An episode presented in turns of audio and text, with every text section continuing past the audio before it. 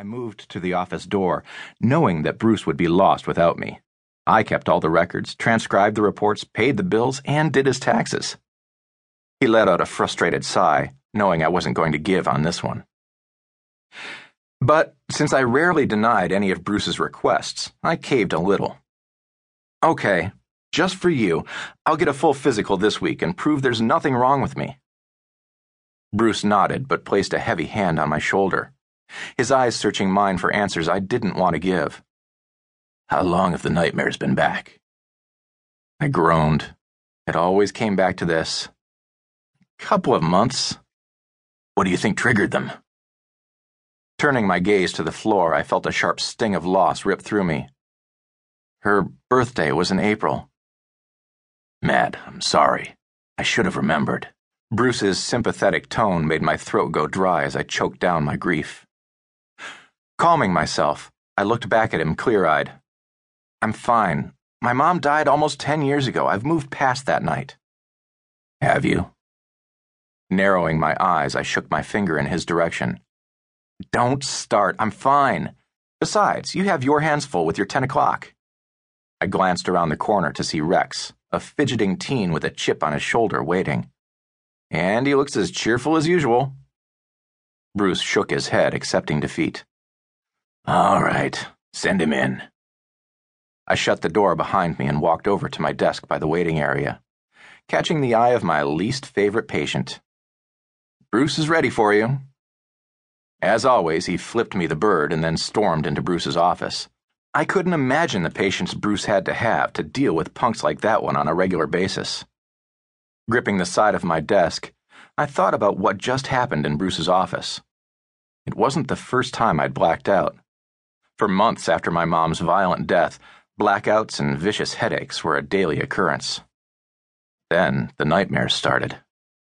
Nightmares in which I'd witnessed her death as if I'd been in the room. I chalked it up to guilt.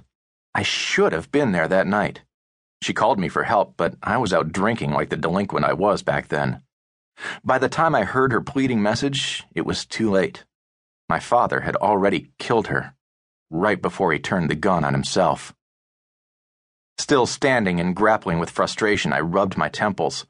I was past this, past the pain and regret. I'd pulled my life together. I had purpose and joy in what I did every day. I wasn't that messed up kid anymore.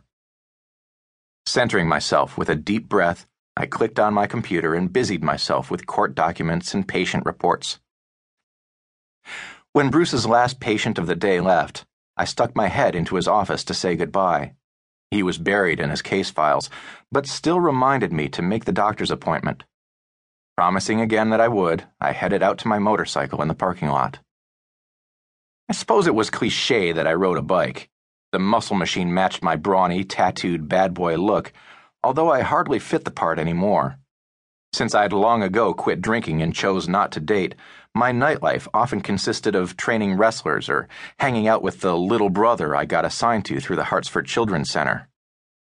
To the average person, my life might seem simple or lonely, but I loved the peace. After years of being driven by anger and emotion, I enjoyed the refreshing calm that had settled over my spirit, empowering me to leave the past behind.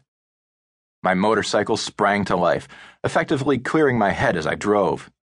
It was only a few minutes before I pulled up to the doorway of the storm.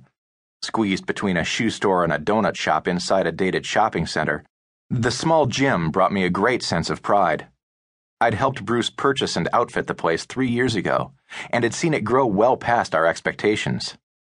Now I had a waiting list of hopefuls wanting the one-on-one training we offered. I walked through the door and relieved Will, the kid I'd recently hired to manage the front desk and make ring reservations. He, too, was one of Bruce's patients, like most of the kids we hired. People so often dismissed troubled kids and rarely trusted them. We found that when we showed them we believed in them, they often exceeded our expectations. Will had already overcome more trials at sixteen than most do in a lifetime. His twin sister died in a car accident while he survived. After her death, Will retreated into himself and didn't speak a word for six months. He started failing his classes and skipping regularly. At a breaking point, his parents...